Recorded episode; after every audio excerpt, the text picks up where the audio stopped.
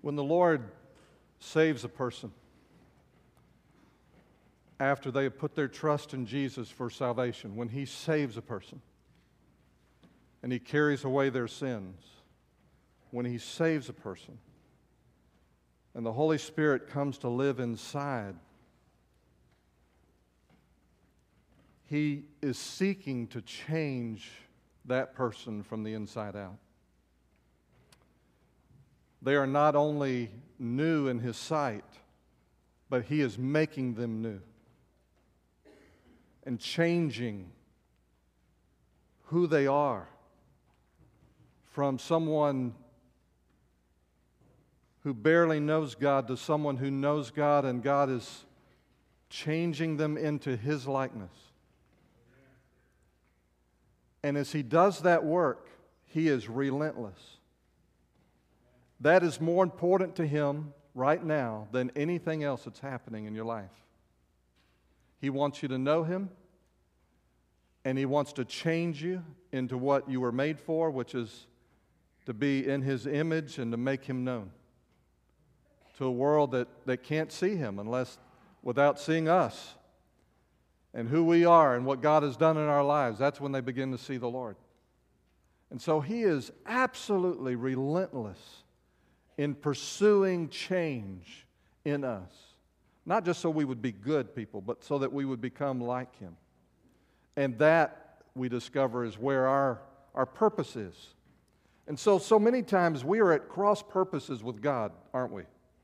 We come to Him in our prayer life, and there are things that we want Him to do, things that we need, things that we, we say, Well, I ought to pray about things that I need, and you should.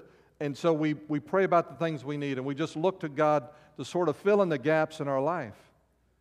And, and, and that can be your purpose, but His purpose is far grander than that. He has a plan for your life, He has things for you to do, and a person for you to become. And so, as we talk today about the school of persecution, I want you to understand it's just one of multiple schools that God takes you and I through. That the school of persecution is just one way that God accomplishes the transformation that He wants to accomplish inside your life and inside my life. For at least 20 years, I have been aware that annually there is a coalition of organizations devoted to the persecuted church in the world. There's a coalition that comes together every year and they encourage churches to observe, at least for one Sunday, a day of prayer for the persecuted church. They call it IDOP, International Day of Prayer for the Persecuted Church. And, and some of those organizations are really good at mobilizing prayer requests and, and, and helping us know how to pray and giving us information about what is going on with that part of the church that is experiencing the worst forms of persecution. One of those groups is called Open Doors, another one's called Voice of the Martyrs. But there's a short clip I want you to see from Open Doors that talks about persecution in the world. Watch this. For the last 20 years, Open Doors has been producing the World Watch List, which ranks the top 50 countries where it's most difficult to be a Christian. The list is compiled by a group of experts audited by an outside organization specializing in religious freedom, and is the best and most authoritative list of its kind. Through on the ground interviews and data analysis, it provides an accurate picture of the difficulties persecuted Christians face around the world. For each country, the list looks at a variety of factors persecuted Christians endure in their public and private lives, such as persecution from the government, the community, and even their own families. Open Doors estimates that in the top 50 countries alone, over 215 million believers face intimidation, prison, even death. That is one in 12 Christians worldwide. But the list is not just numbers and figures. It represents those who have decided to follow Jesus, no matter the cost. We believe there is only one body of Christ, and when one part suffers, every part suffers. We hope you feel called to learn more, and pray for the millions of believers around the world where persecution is a daily reality.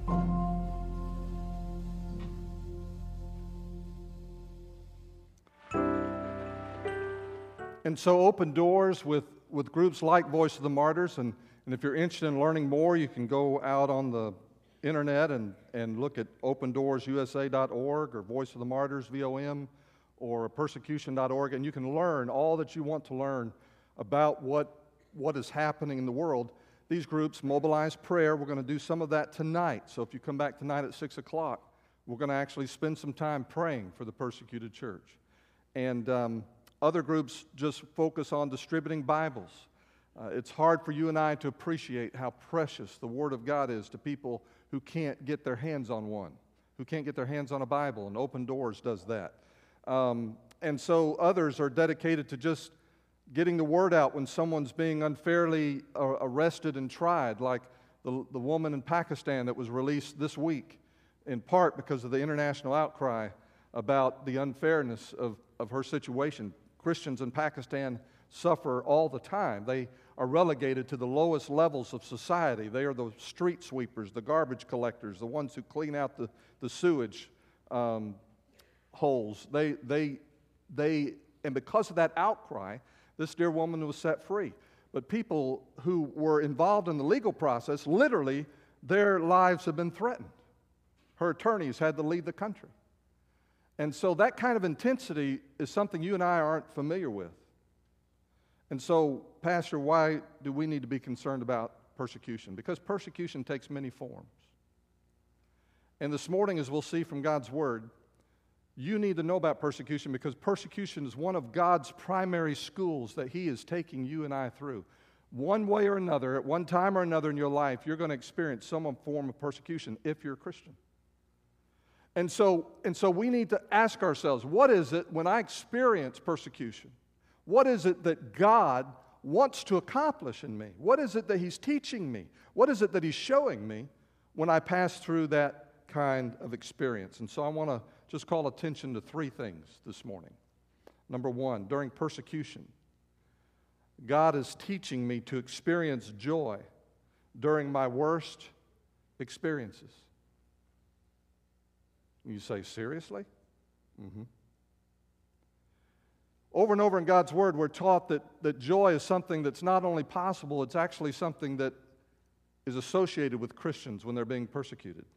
For example, in Acts chapter 5, verse 40, we read, And when they had called in the apostles, it says they beat them and charged them not to speak in the name of Jesus and let them go. They beat them and said, Don't preach anymore in the name of Jesus. Then they left the presence of the council, rejoicing that they were counted worthy to suffer dishonor for the name.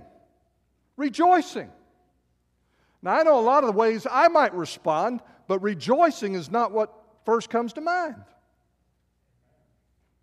I might gripe, complain, and whine a little bit, but they rejoiced. And this is not abnormal in the scripture. Paul taught later in Philippians chapter 4 verse 4, rejoice in the Lord always. Again I will say, rejoice. How often do, should we be rejoicing? How many circumstances should we be rejoicing in? He says, always. Always. You say, Pastor, how is it possible to rejoice in every circumstance of life? Is that me?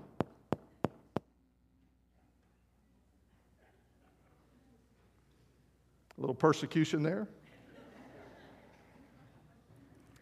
How is it possible? It's possible when you and I make an adjustment in the way we think about joy. Typically, we associate happiness and being blessed and joy with our circumstances. We link the two together. When my circumstances are good, I'm blessed. When my circumstances are good, I'm happy. When my circumstances are good, I can rejoice. The problem with that is our circumstances go up and they what? They also go down, don't they? And so if I tie my joy to my circumstances, I've got a real problem. Jesus taught his disciples not to associate their joy with their circumstances. In, on Thursday morning in our, in our men's Bible study, one of the passages that we studied recently was how Jesus sent out, at one point in his ministry, sent out 70, at least 70 believers in pairs to do the things that he had been doing, that he had taught them to do cast out demons, heal the sick, preach the gospel. And when they came back, they were so excited because they had been able to cast out demons. They were pumped about that. We've cast out demons. And the Lord came, spoke to them about that, and, and he, he did seek to encourage them, but then he came back and he said to them, very carefully, very clearly, though, he said, Listen, don't rejoice because the demons are subject to you in my name. Don't rejoice because of that. Rejoice because your names are written in heaven. In other words, don't associate your happiness and your joy with the fact that you experience victory in a certain moment of your life. You need to associate joy with the fact that you have a relationship with your Father and He loves you and you're going to spend eternity with Him, no matter what your earthly circumstances. And so, and so the scripture is very clear about this. If we were going to experience a kind of joy that is not tied to our circumstances, it's got to be tied to something else. And it's got to be tied to our relationship to the Lord. Now, this kind of joy is supernatural. It's not something I can just work up in my own strength. It's something that comes from the inside, not from anything on the outside. It comes from the inside. And the Lord Jesus, when he taught about it in John 15, verse 11, he said, These things have I spoken to you. Now, the things he's referring to there, these things, are the things that we taught and talked about last fall. We talked about abiding in Christ. If you were here last year, we took several weeks to study John 15 as Jesus taught you and I to commune with Him all the time, to live our life always in His presence, where so much so that He becomes our environment, both on the outside and on the inside, in Christ. In Christ. And so Jesus said, These things I've spoken to you about abiding, that my joy may remain in you and that your joy may be full. Two, two joys, okay? One of them is the joy of Jesus who had the ultimate relationship with the Father. And the other is my joy. And he says, I've taught you how to abide and commune with me so that my joy would be inside of you.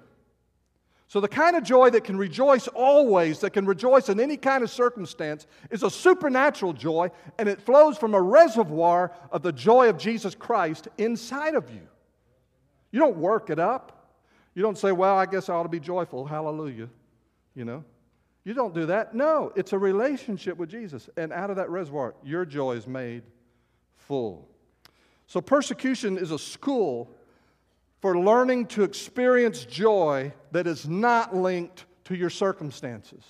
Now, with that in mind, I want to call your attention to Luke chapter 6, verse 22. And I want you to listen. This is Luke's version of the Sermon on the Mount. Listen to what he says Luke 6, verse 22. Blessed are you or happy are you, all right, when men hate you. Now, that's a great circumstance, isn't it? And when they exclude you and revile you and cast out your name as evil for the Son of Man's sake, because of the love of Jesus, because you love Jesus, they do these things. Rejoice in that day and leap for joy for indeed your reward is great in heaven, for in the like manner their fathers did to the prophets. And so, in this passage of, of Scripture, Jesus is describing for you and me three circumstances at least. Some say four, I'm going to say three. Where it's possible to have a supernatural kind of joy that's not linked to your circumstances. But listen to the three experiences, listen to the three moments that happen where you can experience joy. In other words, when these happen to you, expect that God has, has a school that He's taking you through in that moment. God, what are you doing? What are you trying to teach me? What are you trying to show me? Expect that when these three things happening, you know exactly what He's trying to do. Are you ready? Here's the first one the experience of being unloved or hated. Have you ever been unloved or hated? You say, Pastor, that's happening to me right now. I'm having that experience. Can I tell you what the Lord wants to accomplish in your life? Joy that's not tied to your circumstances. The experience of being unloved or hated. He said, when men hate you. when men hate you. And of course, the word hate means the absence of love, to dislike someone strongly with the implication of aversion or hostility. You, you see that person coming, if you hate them, you don't have any love for them, you want to stay away from them, you don't want anything to do with them. You just as soon see them disappear. Second experience, the experience of being excluded, when they exclude you. When they exclude you. Um, this is to, to take someone who's in a relationship with you and to exclude them. To, they, there was a relationship. To be excluded means you were in it, you were in the group, you were part of the group, you were in this relationship with someone, and you've been excluded from it. That's what the word says. Uh, I think we use the word ghosted now. Anybody know what ghosted is? This is being ghosted. Because you were part of the group and suddenly they don't call you anymore. They don't talk to you anymore. They don't, they don't, they don't touch base with you anymore. They just sort of separate from you. The experience of being trashed. Now, that's not in the Bible. But when it says, and they revile you and cast out your name as evil, you've been trashed, believe me. This is to insult someone, to speak disparagingly of someone, to assassinate their character. And, and when this is happening to you, when these three things are happening, where you're unloved or hated, where you're excluded, where you're trashed, how do we respond to that? He says, Rejoice! Oh, goody, I'm getting trashed. That's not what he means. He's saying in that moment, because of your love for Jesus, if these things are happening to you, rejoice in that day and leap for joy. That word leap for joy is the same word when, when Mary was pregnant with Jesus and she came and met her cousin who was pregnant with John the Baptist, and, and Mary spoke to her, the baby inside Elizabeth leaped. So, next time someone hates your guts, what are you going to do? There is a way. God has a way for you. But in that moment that normally is just extremely hurtful, you can turn to the Lord and find something absolutely remarkable. A joy that's not tied to whether people like you or not. During persecution, God's teaching me to experience joy during my worst circumstances. He's also teaching me something else. Number two, to love the ones who hurt me. To love the ones who hurt me the way He loves me. In Luke chapter 6, verse 27, and it goes all the way to verse 36. I'm not going to read all of it. But Jesus says, goes on to say in Luke 6, the Sermon on the Mount, But I say to you who hear, love your enemies, do good to those who hate you, bless those who curse you and pray for those who spitefully use you. And then he says in verse 35, but love your enemies. And he wraps it up by saying, and if you do this, and you will be sons of the Most High, for he is kind to the unthankful and evil. That's what he does. Therefore, be merciful, just as your Father also is merciful. Do you get the idea that He wants us to be like Him? He loves the unlovely, He loves the hateful, He loves those who curse Him, He loves those who are running from Him as hard as they can, He loves those that have excluded Him from His life. That the things that God loves, He wants us to love. The, the things that, that He is pursuing, He wants us to pursue. And, and so to love the ones who hurt me is part of what he wants to accomplish when all of those tough situations come. And, and, it's, and it's remarkable. He's going to allow, if I understand Scripture correctly, and as I see what happens in the rest of the New Testament, he actually allows some of these circumstances to take place so that I will learn to love those who hurt me. And so, if you're in the middle of, a circumstance like that right now, be assured that one of his lessons in this school of persecution is that you love those who hurt you. Now, once again, you can't do that in your own strength. You can't do that in the flesh. Later in John, John 6, Jesus would say, It is the Spirit who gives life, the flesh profits nothing. We talked about that last week. I need a thirst for God that brings me to a place where I drink deeply of Jesus, relying on Him by faith, being filled with His Spirit, and then walking in His Spirit, I need the Holy Spirit at work in my heart and life. I can't love the way God loves. I can't, but He can. And so it's not a natural love, it's a supernatural love. And as we go through the scripture, one of the things that we discover is that persecution comes from at least one of five distinct groups in the Bible. When persecution comes, and I really haven't found an exception yet, when persecution comes, it comes from one of these five areas. Are you ready? Five groups of people in the school of persecution that you will encounter while learning to love supernaturally. In other words, persecution comes from these people. And Jesus is saying, bless them. Persecution comes from these people. He says, love them. Persecution and abuse comes from these people. He says, treat them well. Okay? And here are those five groups. By the way, Manley Beasley Sr. used to call these people heavenly sandpaper. Does that ring a bell? Heavenly sandpaper. What do you do with sandpaper? You take off all the rough edges. And God uses heavenly sandpaper in our life. Did someone come to mind when I said that? Five groups of people. Here are the five groups. And sources of persecution in Scripture, but these are the people we're to love. Number one, the religious group.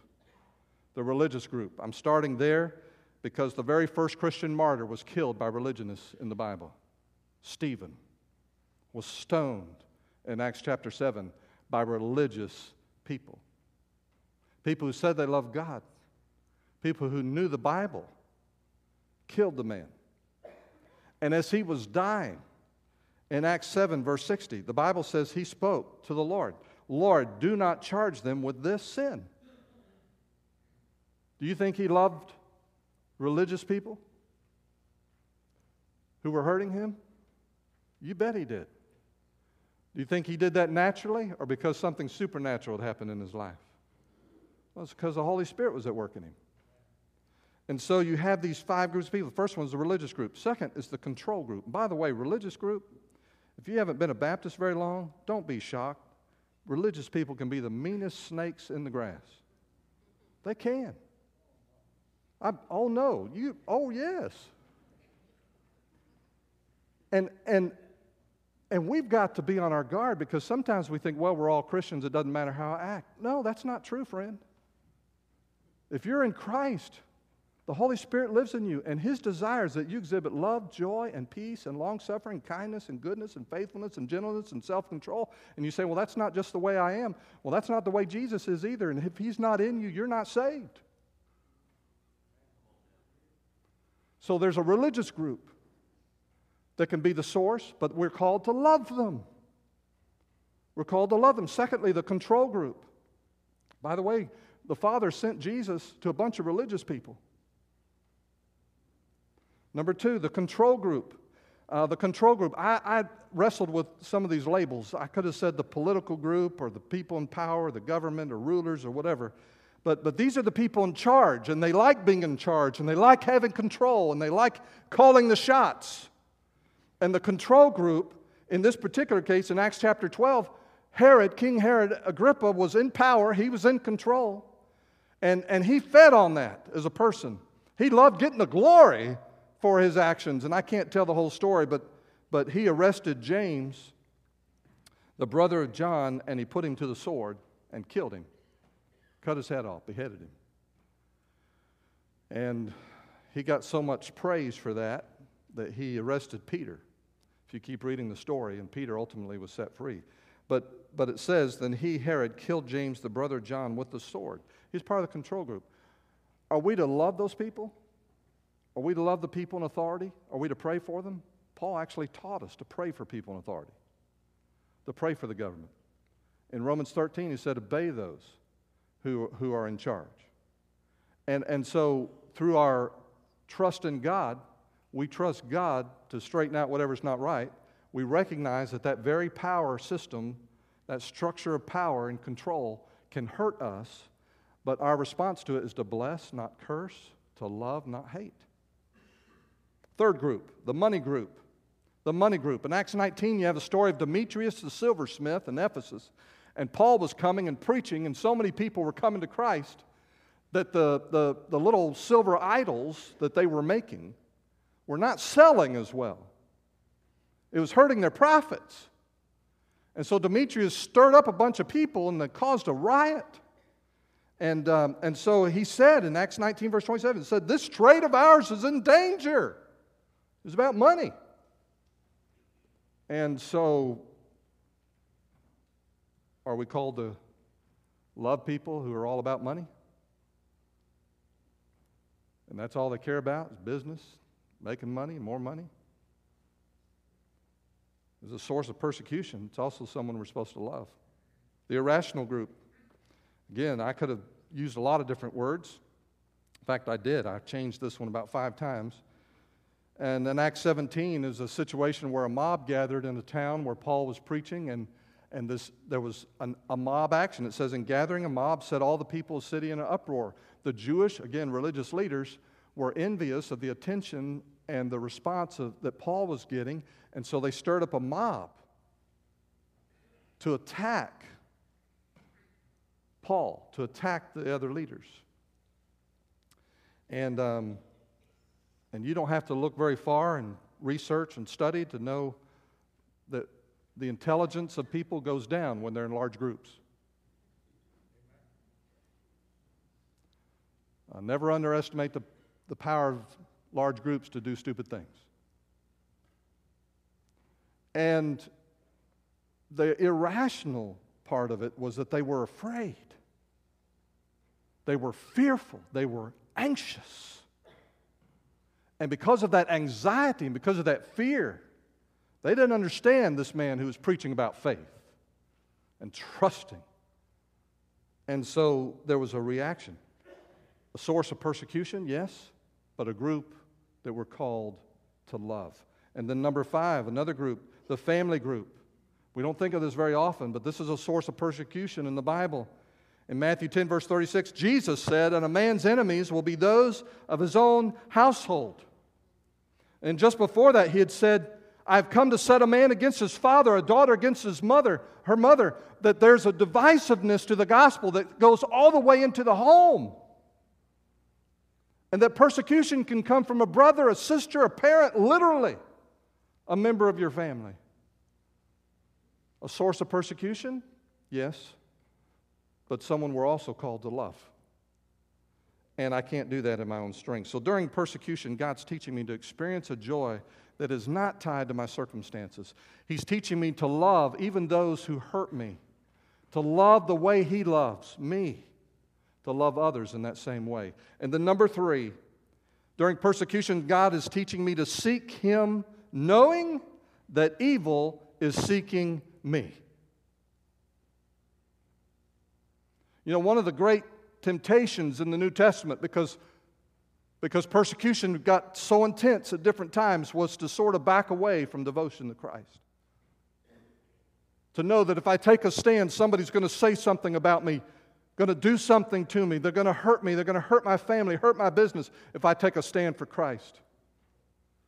And, and so there was always that temptation. The book of Hebrews is written, written to individuals who were thinking about shrinking back, stepping back because of the persecution and the pressure that they were facing. When Jesus talked about what the disciples were going to experience when they preached the gospel, he said, The kingdom of God is like a man who went forth to sow, and he, he sows seed. And unlike farmers today, you know, who break up the ground, they, I guess you put the seed in, they cover it up, right? They, they spread the seed on the ground, and then they tilled it under the dirt after they spread the seed. And it's still done that way today in some countries. And so they would just broadcast the seed, just, just cast it out all over the place. He said, You know, when we preach the gospel, it's that way. We don't pay attention to where it's going. We just broadcast the gospel, give it to whoever, whenever, however we can. We just broadcast the gospel. And he said, Some of that, that seed falls on the soil on the path between the fields. And it's hard and it's beat down. And that seed, which represents the Word of God, can't get into the heart. And he said, What happens is that the enemy comes like a bird of the air snatching the seed off the ground, the enemy comes and plunders the truth out of a person's heart.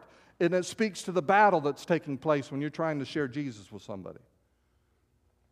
The, the enemy is coming and he's plundering the heart, trying to take that truth out. And then he talks about stony soil where, where the seed gets in there, but there, there, there are stones and rocks that are crowding it out. And he says it begins to grow at first, and, and, and they may even be a little excited and receive with joy the word of God. They may come down the aisle, get baptized, they may go through all the motions. But then it says, when persecution or trouble erupts because of the word, they stumble. They quit. It's too hard. And they just stop. And then, and then he talks about the seed that goes onto the soil and, and thorns grow up. The, the little seed sprouts and it begins to grow, but there's a competing crop. And, the, and it says that the cares of this world and the deceitfulness of riches are like those thorns that grow up and they choke the life out of that, out of the word. They just choke the word off. And it's the enemy that that is attributed to in the text. That the enemy is coming along and doing those things.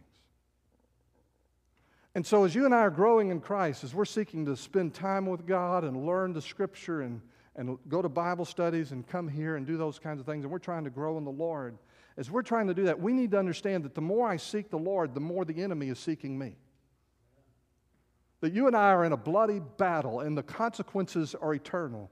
And, and, and, and it may be very pleasant to go to the church in the United States and win Arkansas. It may seem on the surface to be very pleasant, but there's a bloody war associated with church attendance anywhere, anywhere on the planet. And persecution takes many forms.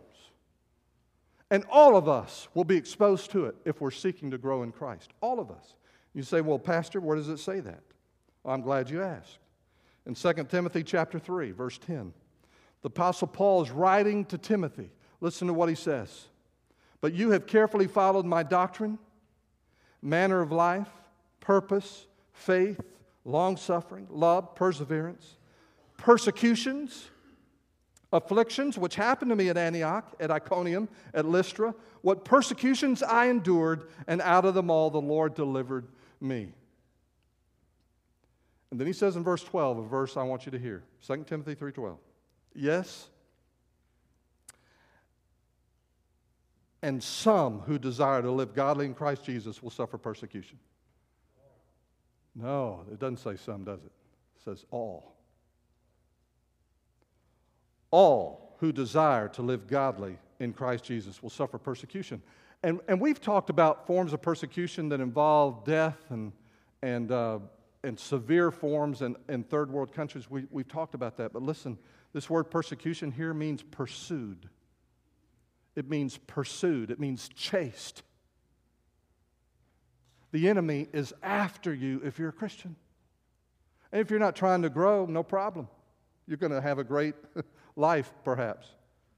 Uh, he's not concerned with you if you're not serious. But if you're trying to grow in the Lord, if you want to know Him, not about Him, but if you want to know Him, if you want to walk with Him, if you want to walk in the fullness of His Spirit and be obedient to Him, responsive to Him, worship to Him, while you seek God, He's seeking you. And that's why He says, All who seek, all who desire to live godly in Christ Jesus will be persecuted. It's inevitable.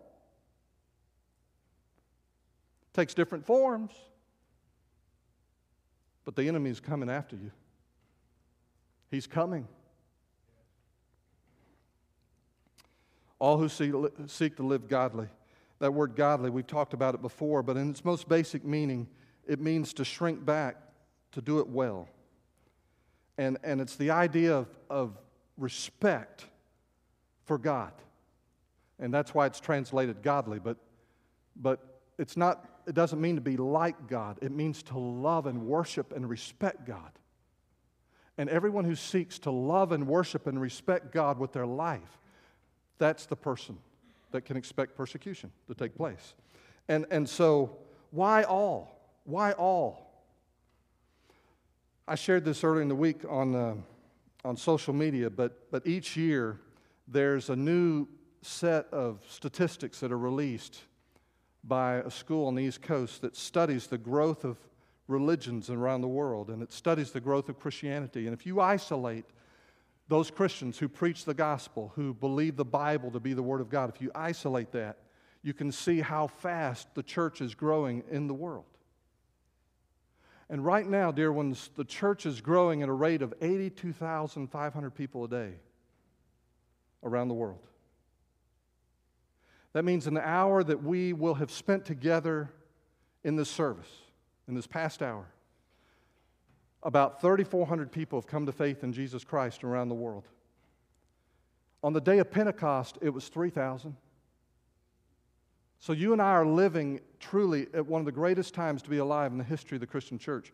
More people are coming to faith in Jesus every hour of every day than came to faith on the day of Pentecost in the book of Acts. A Pentecost every hour. Isn't that cool? But listen, 93% of those people coming to faith in Jesus, 93% of all the people being saved in the world, 93% of that 82,500 that are being saved today, 93% are outside of North America and Europe.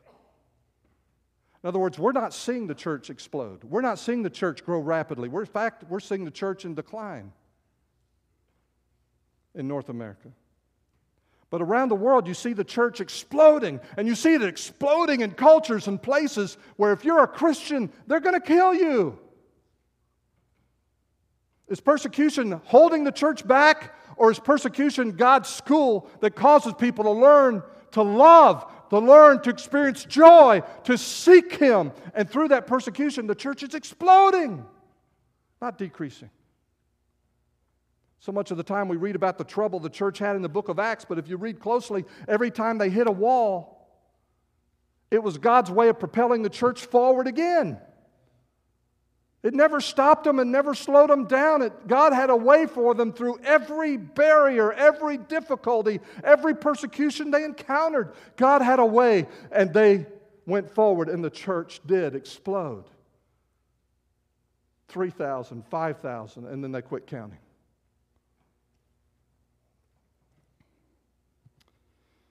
From 1957 to 1980, there was a man who spent that chunk of his life, 23 years in prison in China. His name was Wang Mingdao. He went into prison, he was 57 years old. I'm 57. And he spent the next 23 years of his life in, in prison, not speaking to anybody. They didn't give him a Bible, they didn't give him anything to read, they, he didn't have any paper, he didn't have pen to write with. They gave him food through a door.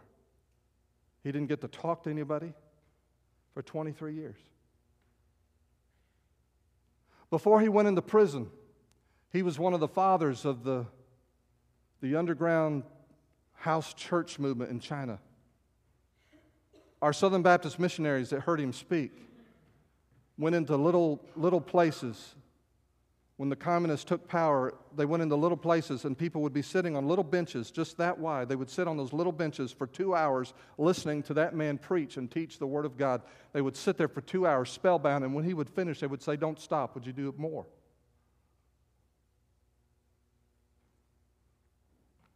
Before the communists took over, he was pastor of one of the largest churches in Beijing. All Chinese. No American missionaries involved, never had been involved. And God used him and thousands like him just to spread the gospel through China. But then he got arrested. He wanted to write books, he couldn't write anything. He wanted to, to read more scripture, he didn't have a Bible to read. He wanted to preach sermons to, to large crowds, there was nobody to preach to. He was interviewed before he died, after he, he was released. He said, I wanted to preach sermons and write books, but in my cell I could not. It was just me and the Lord. He is all I had. It was the greatest experience of my life. I had nothing but Him. The Western journalist who interviewed him said, What would you say to me What would you say to me, a Western Christian who's never been persecuted like that? You have grown. God has changed your life. He's done a work in you. What would you say to us, Westerners, who've never been persecuted like that? You know what he said? He said, Well, you're going to have to build yourself a cell.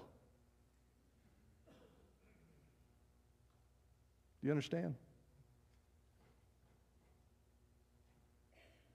And the truth is, that cell exists, it's in your heart. When Jesus taught us to pray, He said, Go in your room and shut the door. Shut yourself off, just you and God, you and Him. How can you possibly have joy that's not tied to your circumstances? How can you possibly love people and there's nothing lovable about that person? How can you possibly keep seeking God when you know that if you keep seeking God, all it's going to get you is more trouble?